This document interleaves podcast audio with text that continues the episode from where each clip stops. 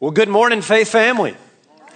I want to give a very special welcome to all of our guests that are here today. I know we have a lot that are visiting with us, and we are thrilled to have you here. I want to say hello to those gathered in Lakeville uh, in our sanctuary service as well as our overflow. We got a lot of people in a lot of places, and we are glad you're here. If you have a Bible, would you turn to John chapter 11? Uh, you can turn on your phone or tablet or whatever device you have. Uh, we're in John chapter 11 this morning. If you're a guest with us, the last few weeks we've been uh, going through a series called All Sides of the Savior. And we're looking at the humanity of Jesus, trying to understand who he is as uh, the person of Jesus Christ. And the reason that we're doing this is because uh, we believe that Christianity is about a personal relationship relationship with Jesus and because of that, we must know the person of Jesus. You know that. Like, the more you know about a person, the more personal that relationship becomes. And so, we're going through the Gospels and looking at some of the encounters with Jesus uh, to know him more. And so, this morning in John 11, we're going to look at an, account, an encounter with Jesus that not only shows us uh, part of who he is, but also gives us the good news that we celebrate uh, at Easter. And so, uh, John's, uh, John chapter 11. If you are able to stand in all of our locations, please do so. Uh, this is just a way here at Berean that we honor uh, God's word because we believe that it has the very authority of God. John 11, beginning at verse 17. It says, Now when Jesus came, he found that Lazarus had already been in the tomb four days. Uh, Bethany was near Jerusalem, about two miles off, and many of the Jews uh, would come to Martha and Mary to console them concerning their brother. So when Martha heard that Jesus was coming, she went and met him, uh, but Mary remained seated in the house. Martha said to Jesus, Lord, if you had been here, my brother would not have died. But even now I know that whatever you ask from God, God will give you. Jesus said to her, Your brother will rise again. Uh, Martha said to him, I know that he will rise again in the resurrection on the last day. Jesus said to her, I am the resurrection and the life. Whoever believes in me, though he dies, yet he shall live. And everyone who lives and believes in me shall never die. Do you believe this? And she said to him, Yes, Lord, I believe that you are the Christ, the Son of God, who is coming into the world. Would you please pray for me and would you pray with me? We believe in these moments that God speaks to us through his word. Would you pray that with me? Let's pray. God, thank you for this time to be together this morning. What a celebration this day truly is. Uh, we are celebrating the fact that the very voice in the beginning that spoke life into existence still breathes life today. And I pray that in this place and all of our locations, Holy Spirit, would you just come and meet us here and bring life May we experience a true renewal and resurrection in Jesus today. We pray and we ask it for His glory. In Jesus' name I pray. God's people said, Amen. Amen. Please be seated. What do you think? It's a match. You agree? I agree. You have made me a happy man. Let's drink to it. To you. No, to you. To our agreement, to our prosperity, uh, to our health and happiness.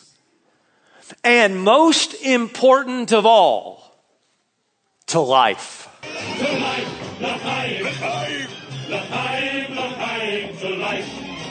It takes a wedding to make a say, let's live another day. Bring l'chaim to life. We'll raise a glass and sip a drop of schnapps in honor of the great good luck that favored you. We know that when good fortune favors two, such men it stands to reason we deserve it too. To us and our good fortune, be happy, be healthy, long life. And if our good fortune never comes, kiss to whatever comes. Drink the fire. L'chaim. L'chaim to life. Uh, you probably recognize that phrase from the popular Broadway musical Fiddler on the Roof. But, but that word, l'chaim, is actually very central uh, to uh, Jewish culture. Uh, the word, it actually comes from a Hebrew root word which means to be alive. And that was something that was very valuable in a Jewish mindset. Life was something that was very precious, something uh, to be respected. In fact, it goes all the way back in the Old Testament. For instance, in Deuteronomy chapter 30, Moses says this, Therefore choose life, that you and your offspring may live loving the Lord your God, obeying his voice, holding fast to him, for he is your life and length of days. In other words, l'chaim to life. Now, if you're here today and maybe you would say, I'm not really a very religious person, I don't even know that I consider myself a person of faith, even still, my guess is that you resonate with that concept, uh, even still, because all of us as human beings know that deep down there's something wonderful and beautiful and precious about life. You know that. It's that feeling you get when you hold a newborn baby. That feeling you have as you watch a sunrise come up on a new day. Uh, that feeling of falling in love. A flower as it begins to bloom. The enjoyment of a really good meal laughter with a friend, and of course, grandchildren. And all the grandparents said, I figured I'd get a few of you. All right, very good, very good. But you also know that feeling on the other side of the emotional spectrum. For instance, it's the grieving of life when it's gone. My point, and you know this, come on, be honest with me this morning. Everybody here knows that even though we may express it differently, all of us in some way have, have a toast of l'chaim to life. Now that's what I want us to think about this Easter because as I thought about this, I feel like that sometimes we preachers, we pastors have not been thorough enough, that we've been a little too one-sided. What I mean by this is if you like listen to 10 Easter messages, the majority of them are going to put the accent on death. It goes like this. They'll ask questions like, where will you spend eternity after you die? Or, do you have hope in death. Or this inevitably is going to be said. Did you know that all of you are going to die? You've heard that, right? And you're sitting there thinking, yeah, I knew that. Thanks for reminding me, buddy. Way to be a downer. All right? And I'm not suggesting that those are not appropriate. They're very appropriate. I've done it before. All I'm suggesting this morning is it is a bit one sided. What I want us to understand is this the resurrection not only gives us hope to die someday, the resurrection gives us hope to live today. L'chaim to life. Now, it reminds me of one of my favorite lines from an old TV Western called Lonesome Dove, right? With Robert Duvall and Tommy Lee Jones. Uh, some of you will remember this line from like four years ago when I was teaching through the Psalms because I, I, just love it. These two guys are Texas Rangers. They're best friends, but they couldn't be more opposite. Um, Woodrow is stern and serious and focused and, and Gus is a, a party looking for a place to happen. These guys couldn't be any more different. And they've got this mutual friend who's in trouble and they, they want to go help her out. Gus wants to go help her out, but Woodrow doesn't want to get involved.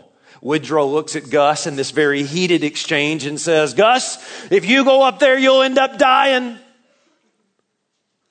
And Gus looks at him and he says, You just don't get it, do you? It ain't dying I'm talking about. It's living. Faith family, the resurrection of Jesus Christ ain't talking about dying. It's talking about living. I mean real living. I mean abundant living. I'm talking about living the kind of human life that God created humans to have. And it's exactly what we see in John chapter 11. Look at it. As you enter into this passage, you are introduced to a man by the name of Lazarus. He's on his deathbed. Hospice has left. The family has been called in. The sisters, Mary and Martha, realize the urgency of this situation, and so they call out for Jesus. They know his power. They've seen his miracles. They know that nothing is impossible with this man. And by the way, that teaches us something. Namely, that every one of us, whether you consider yourself religious or not, looks to someone or something to give you peace in crisis. Notice this. Everyone has faith in something. The question is, do you have faith in the right thing? Even if you said, I'm not a person of faith, the reality is, yes, you are. You put faith in something. It may be yourself, it may be your family, it may be your good works, it may be Jesus. But everybody looks to something. Mary and Martha cry out and call out for Jesus to come and help. One day passes, Jesus still hasn't shown. Now, what could be taking Jesus so long? Maybe it's April and there's been a blizzard. I hear that happens in some parts of the world. Maybe Jesus' Uber broke down along the way. But I'm sure, whatever the reason, I'm sure it's a good reason. Verse 6. So when Jesus heard that Lazarus was ill, he stayed two days longer in the place where he was. Now, that's not the kind of response you would expect to get from a guy who's built his ministry on helping people in need. He has built his ministry on helping people. And the Bible even says he loves Lazarus. What's going on? And cheer up, it gets worse. Verse 14. Then Jesus told them plainly, Lazarus has died, and for your sake, I am glad that I was not there. Wow. Are you serious? Are you kidding me? Like, I can't believe Jesus just said that. I mean, he doesn't only just not show, he brags about it. I, I want to get you to feel this passage, to, to get involved emotionally here. I imagine that you have a loved one you care deeply about. They've been rushed to the ER. It's life threatening. And you call out for a pastor. And uh, hypothetically, that pastor ignores your call and I don't know, like continues fishing. And then I, I mean, he, this, this metaphorical pastor, has the audacity to show up at the funeral a few days later and say, I am so glad I wasn't there for you. You'd be so furious. You'd be upset. Why is Jesus doing this? Why is he responding this way? Because it doesn't seem to reconcile with what we often think about Jesus. Listen, the truth is, geographically, Jesus is far enough away that when he heard, had he left immediately, he wouldn't have been there before Lazarus died, anyways. So he waits two days to make sure that there is no doubt at all Lazarus is dead. Now, here's the point underneath that you need to get. Everybody right here, Lakeville Sanctuary Overflow, everybody. Jesus has a plan. You're going to see that as the text unfolds. He has a plan. He always has a plan. You say, well, Pastor, I don't like his plan. Okay. Uh, J. Vernon McGee says this This is God's universe. He does things his way. You may have a better way, but you don't have a universe. That's just how it works, okay? You may have a better plan, but Jesus knows better than you. He has a plan. But I want you to see the responses that people have to this seeming delay of Jesus, because I think if we would be honest today, even with our Easter best and, and Sunday outfits, if we would just be at church today and be honest about where we are, where we are I think we would find ourselves here. Look at one response, for instance, in verse 20. It says, So when Martha heard that Jesus was coming, she went and met him, but Mary remained seated in the house. One response is distance from Jesus. Uh, Mary doesn't go out to meet him. Come on, be honest with me this morning. It's okay to not be okay. Some of you are here, and, and, and let's be honest, you're very distant in your relationship with God. There's been a lot of life that's happened in the last few months. There's been a lot of hurt and pain that's happened. And if you would just be honest here today, you would say, There has been a distance that's happened between me and God. Here's what I want to tell you I'm really, really glad you're here. And whether you will believe this or not, I hope that you will. I prayed specifically for you this week. I knew there would be people like Mary who've just grown distant. And, and I, w- I would just love for you to give us some time to maybe come back and, and let us minister to you to, to bring renewal in that relationship with God. Maybe your response isn't distance. Maybe it's this. Look at verse 21. Martha said to Jesus, Lord, if you had been here, my brother would not have died. This is a response of disappointment. Jesus, where were you? Why didn't you show up on time? Why didn't you come through when I really needed you? How many of you, be honest at church, have ever been disappointed with God? Yeah, absolutely. Some are testifying. That's awesome. I'm so thankful for that honesty because I've been there. It's like, my calendar and your calendar don't seem to be syncing up here. Like, I feel really disappointed because it appears as though you're not coming through. Here's what I want to say to you I'm really glad you're here. It's okay to not be okay. It's okay to be disappointed and wonder. Uh, there's a lot of people in the Bible that look at God and they say, I don't have a clue what you're doing. Where are you, God? And you know what? The truth is, I've been praying specifically for you because I knew you'd be here. And my hope is that you would give us some time, maybe even come back and let us minister to you that, that maybe that disappointment would begin to heal and you'd be renewed in your walk with God. Maybe those two are not you. Maybe you're this one, verse 37.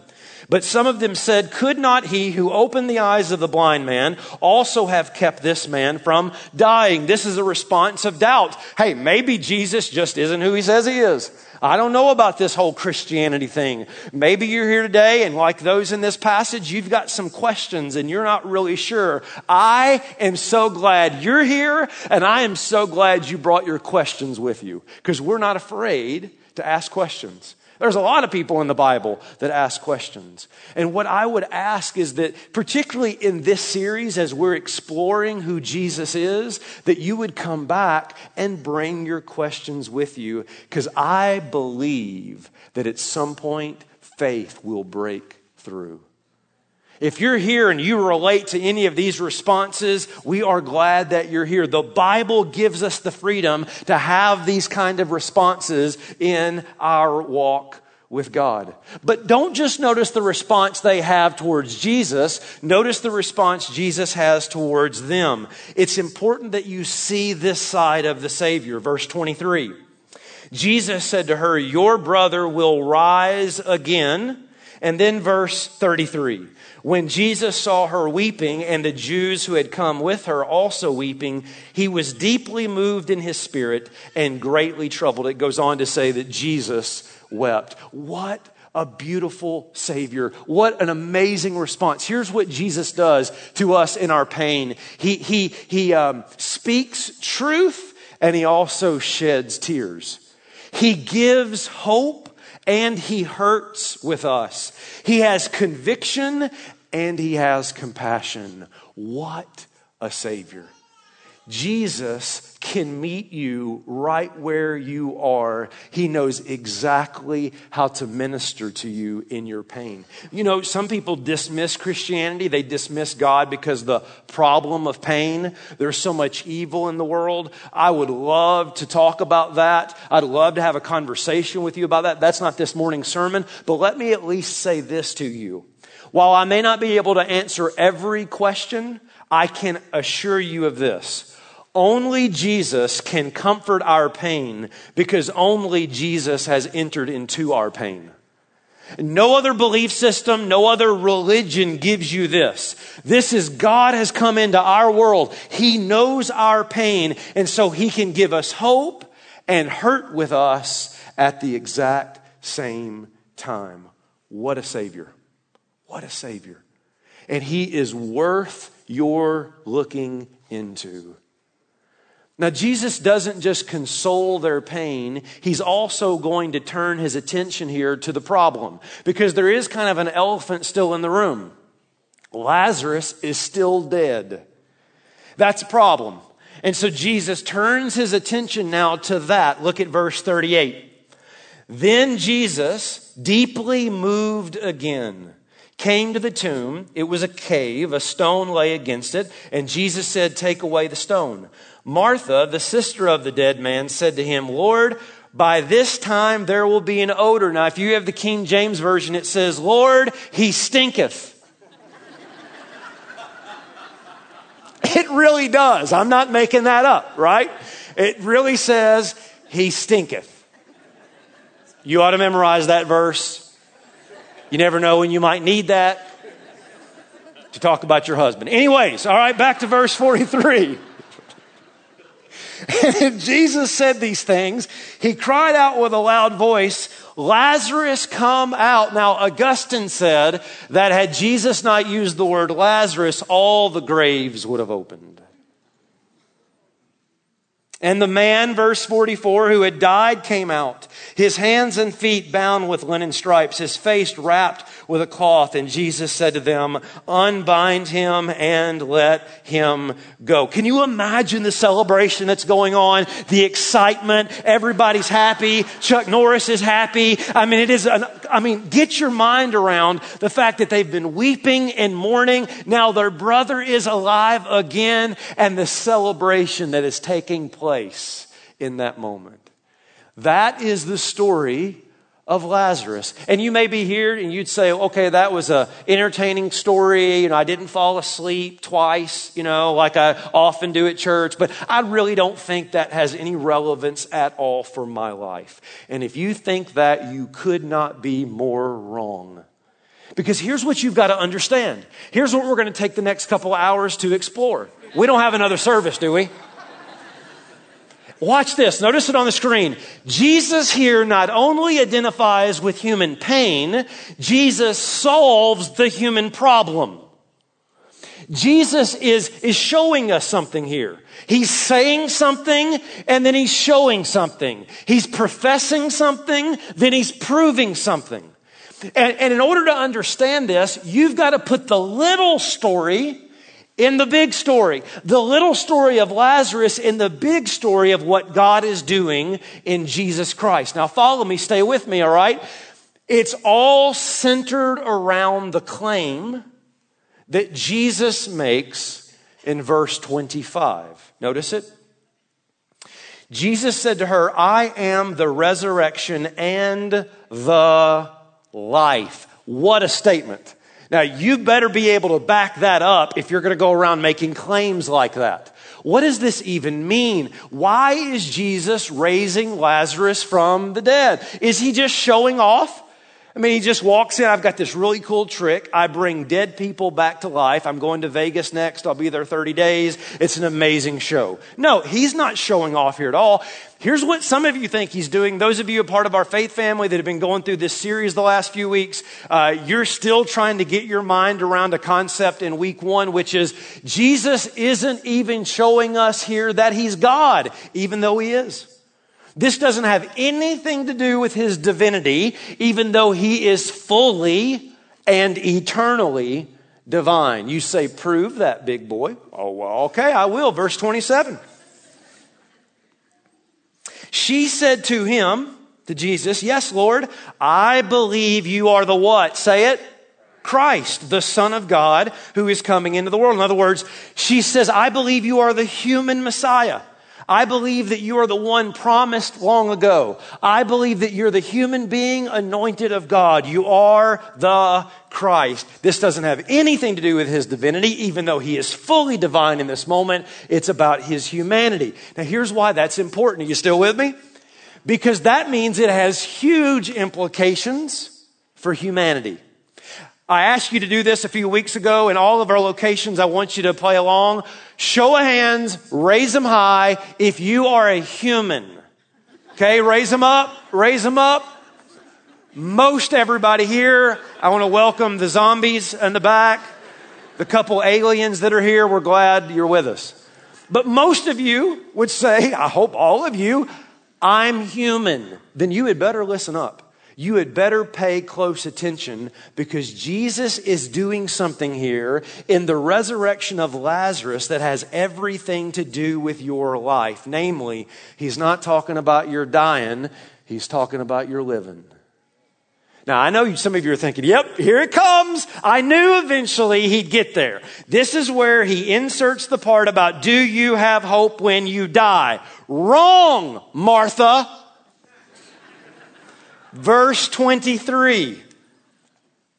Jesus said, your brother will rise again. And Martha said to him, Well, I know he'll rise again in the resurrection on the last day. And Jesus said to her, I am the resurrection and the life. In other words, here's what Jesus is saying. Would, mm, would you stop for a moment thinking about the future? I'm telling you that this is not about the future. This is about right now. That this isn't about one day when you die, it's about today as you live. I'm doing something because I am the resurrection and the life. So what is he doing? Now, if you're a guest, usually I'm very calm. Normally I just sit here and I'm like monotone, never raise my voice, but I, what I'm about to tell you, it's the greatest news in the world. It's, it, and it, I can't help but get unbelievably passionate about this. Here's what Jesus is showing us that in Him, in Jesus, human life is restored. Human life is restored. You say, what do you mean? Here's what I mean. Human beings were created to live.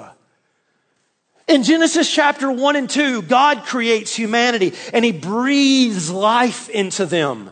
He gives them a beautiful setting, amazing food, flowing water, work, abundant blessings, relationship with God. And in the center of it all, He puts the tree of what? Life. And He steps back and He looks at all this and He says, It is very good. This is how it ought to be. This is how I've created humanity to experience. But humanity turns their back on God, becoming separated from God. And that's the condition that we are born into because fallen humanity produces fallen humanity. And the Bible says that we are dead in our trespasses and sins, Ephesians 2 1. That the wages of sin is death, that is separation from God, Romans 6 23. And that no one seeks after God God because all have sinned and fallen short of the glory of God. And you're going to say, I knew you were going to use those verses. They use them every year at Easter to beat me over the head and tell me what a sinner I am. Well, you are a sinner and I am too. But here's what I want to say to you. I'm not beating you over the head with that. I'm telling you, you were created for more. I'm telling you that that's not how it's supposed to be. I'm telling you, mmm, counseling, counseling, counseling, counseling. I'm telling you, you were created to live, really live to experience fully what it means to be human. And this is why Jesus gets so upset when he sees Lazarus has died. Because he hates the effects of sin on the world. And so he raises Lazarus up to show us this, that he can restore your life for he is the resurrection and the life. Amen? In fact, this is why the Bible so often associates life with Jesus. When we get to the word life, I just want you to say it out loud. If you're a Christian, you ought to really say it this morning. John 14, 6. I am the way, the truth, and the. John 6, 35. I am the bread of. John 5, 40. You refuse to come to me that you may have John 10 10, one of my favorites. I have come that you may have life and life abundantly. Don't you see? Jesus is coming, doesn't have anything to do with your dying, it has to do with your living. And that changes everything. It changes the way that you enjoy things in the world. What is it that you enjoy? Sports? Coffee? Here's mine bread pudding. Smack my mama, bread pudding. It is a gift of God. oh, I'm, he ain't, mm, right? But here's the thing. Here, I, come on, come on, come on, come on.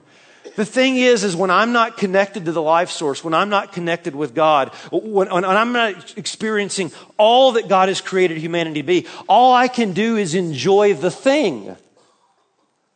But once I have full life in God, I can not only enjoy the thing, bread pudding, I can enjoy the giver of the thing.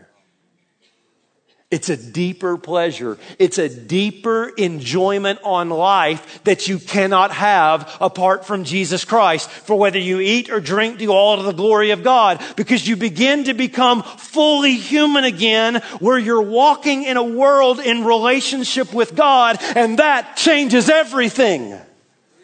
It changes how you enjoy the world. It changes how you live in relationships with other people. It changes the fact that you can have relationship with God. It makes you fully human again. Don't you see, faith family? Easter's not talking about dying. What's it talking about? Living.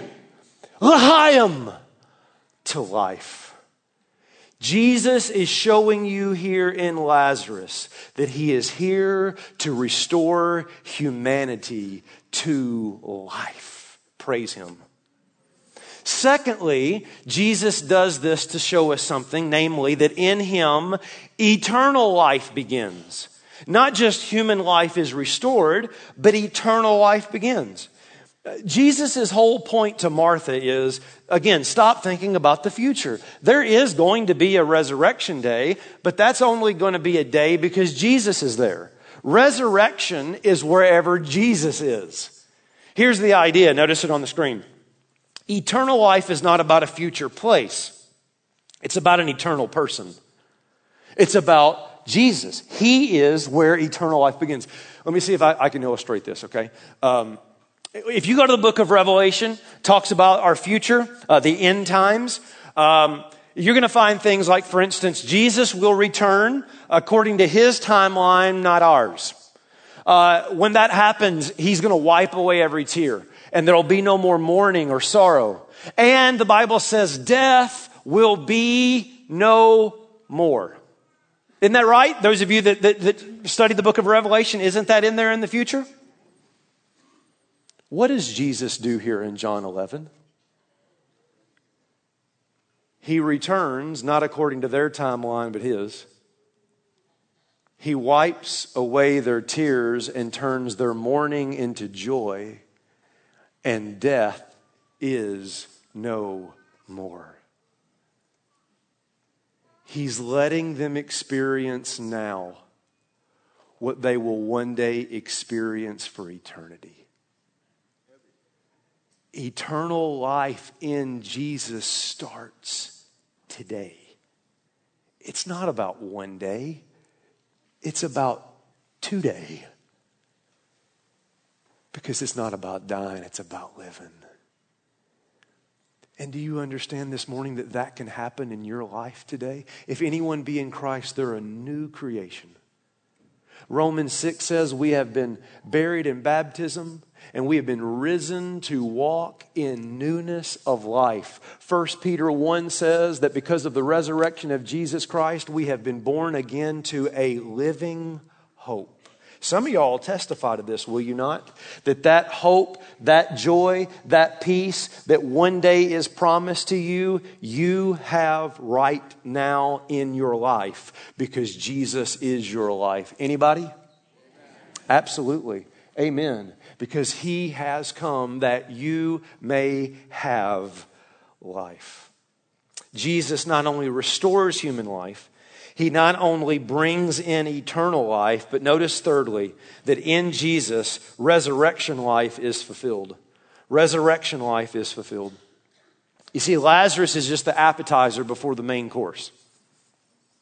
He is the opening band before the good music happens. You know, he's like Florida Georgia Line before Chris Stapleton. You know what I mean? Like before the real music happens, it's, it's this other music, okay? Um, that's my theology, anyways. Lazarus is preparing you for something bigger, something greater. Um, and, and Jesus knows this. He knows this. When he raises Lazarus from the dead, he knows exactly what's going to happen. Look, you get a glimpse of it in verse 53. So from that day on, they made plans to put him to death. Now, here's what happens. After Jesus raises Lazarus from the dead, the religious leaders get together and they say, We can't have this. We're going to have to put a stop to this. We're going to have to kill him. I wonder if the conversation went like this Hey, everybody, come here for just a second. Uh, I got a great idea. Just hear me out. Why don't we kill the man who keeps giving everybody life? And yet, that's exactly what religion does. Religion will strip all the life out of you. The letter kills, but the spirit gives life. Look at this on the screen. It may be one of the best things I've ever written, and that's not saying much. But religion takes the life that Jesus gives and crucifies it. Oh, listen, our faith family would tell you that I preach against religion, maybe more than anything else. Why? Because this is not about a religion. This is about a real person. His name is Jesus. You can know him and you can have a real relationship with him. Anybody want to say amen? amen. Religion will destroy you. Jesus can resurrect you. That's not even the main point that I wanted to make. I just kind of had to get that off my chest because it's true. Here's the point I want us to really think about. Now, listen, listen, come here, come here. Overflow, Sanctuary, Lakeville, everybody right here. Jesus knew that to give Lazarus life would mean his death. Jesus knew that to defeat your funeral, he would have to cause his and he gladly made the trade. Jesus was willing to give his life so that Lazarus could live. And that's exactly what happened if you follow the narrative of John.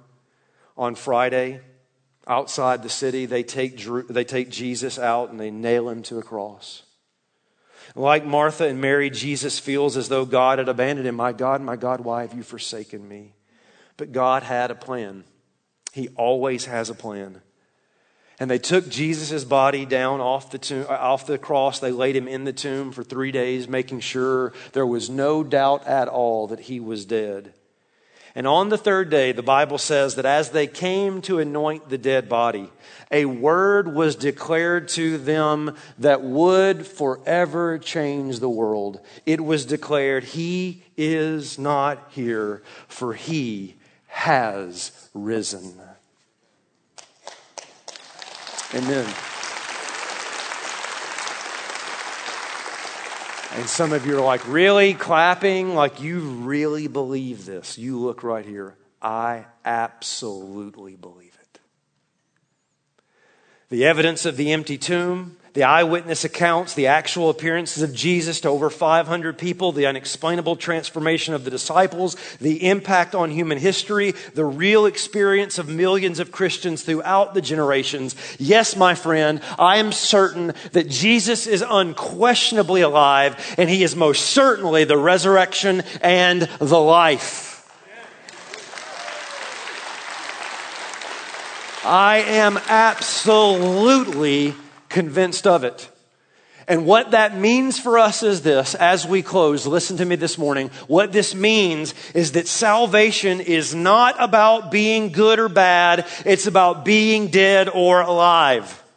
I know what some of you are going to say. And again, I understand why you're saying it, and I'm so glad that you're here. But people are going to say, I'm fine because I'm a pretty good person. But friend, let me be real with you. It's not about being good. It's never been about being good.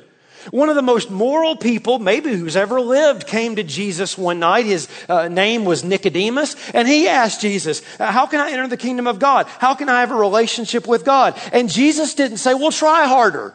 Jesus didn't say, Well, you need to be a little better. What did Jesus say, faith family? You must be born again. Because it's not about being good or bad, it's about being dead or alive. Being good didn't get Lazarus out of the grave, life did. And being good won't get you out of yours, but Jesus can. Jesus gives life. You say, well, how do I get that life? It's the very question that Jesus asked in this passage Do you believe? Because whoever believes lives. Are you alive today? I mean, really alive. Look to Jesus by faith, and you will pass from death to life. The second thing you got to know before you leave today is this is that being a Christian in light of this passage is not having Jesus as a part of your life. You say, Really? You don't want Jesus to be a part of my life? No, I do not want Jesus to be a part of your life. Because being a Christian is not having Jesus be a part of your life. Being a Christian is having Jesus as your life. That's what a Christian is. He's not an add on. He's not a religious blanket to keep you warm in case life gets cold. He is the resurrection and the life, and that means he must be the single defining relationship in your life. You can love other things and love other people. That's good. That's fantastic. Those are gifts of God. But a Christian is someone who has come to the point of realize there's nothing better in life than Jesus because he is life. Paul says to live is Christ. Colossians 3 4, he says, Christ who is our life. Would you look to him today and trust him as your very life? Lastly, is this just know that Jesus is the life you've been looking for. Jesus is the life that you've been looking for. Some of you, you've hit dead end after dead end. Maybe you'd say, Well, I'm fine, Pastor. I live for my spouse. I live for my family. I live for my job. I live for fun. But you do know that all those things are temporary. And what will you do when those things are gone? You see, Jesus is the only one that can say, I will give you everlasting life and actually deliver. He is the life you're looking for. Come to Him today. Do you remember that famous scene in Shawshank Redemption? When uh, Andy and Red are out in the courtyard in the prison and they're up against the wall and they're having a conversation about how life is just always going to be this way. They're always going to be in prison, it's never going to change. And eventually, Andy begins to get frustrated and he, he looks at Red and he, he, he gives that famous line. He says, I guess it just comes down to a simple choice. You either get busy living or you get busy dying.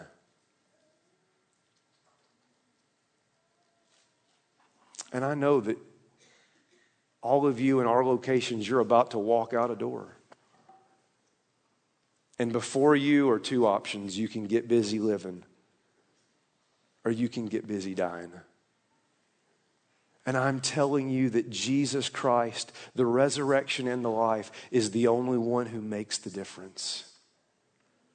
As for me and this church, we choose life abundant life, eternal life. We choose to live every day with the promise that because Jesus walked out of the grave, we too one day will pass through a grave and we will walk into a kingdom. And when I get there, I'm going to take my glass. And I'm going to have them fill it all the way up with communion wine. And I'm going to join with the redeemed from every nation in a toast. And I'm going to raise my glass high and I'm going to look my Savior in the eye and I'm going to say, L'chaim! L'chaim! To life. And all God's people said, Amen. Amen. Will you pray with me? God, thank you for this wonderful truth this morning. The good news that is Easter, that Jesus came not just to give us hope in dying, He, he came to give us life. Real life, abundant life, eternal life. If there is somebody here today that's never received that life, I pray that right now they would turn from their sin. They would turn from living life their own way and they would surrender to Jesus. They would just say, I believe that you're life. I want you to be my life. That they would believe. Others in this room, maybe, maybe they've just grown distant. Maybe they've been disappointed. Maybe just a lot of things have happened. And this morning is just a time of renewal where you resurrect them in their walk with you, God. You know every need, every situation, and I'm just praying that you would come as you did in the beginning and breathe life on us. And I pray it in Jesus' name. And God's people said, Amen. Amen.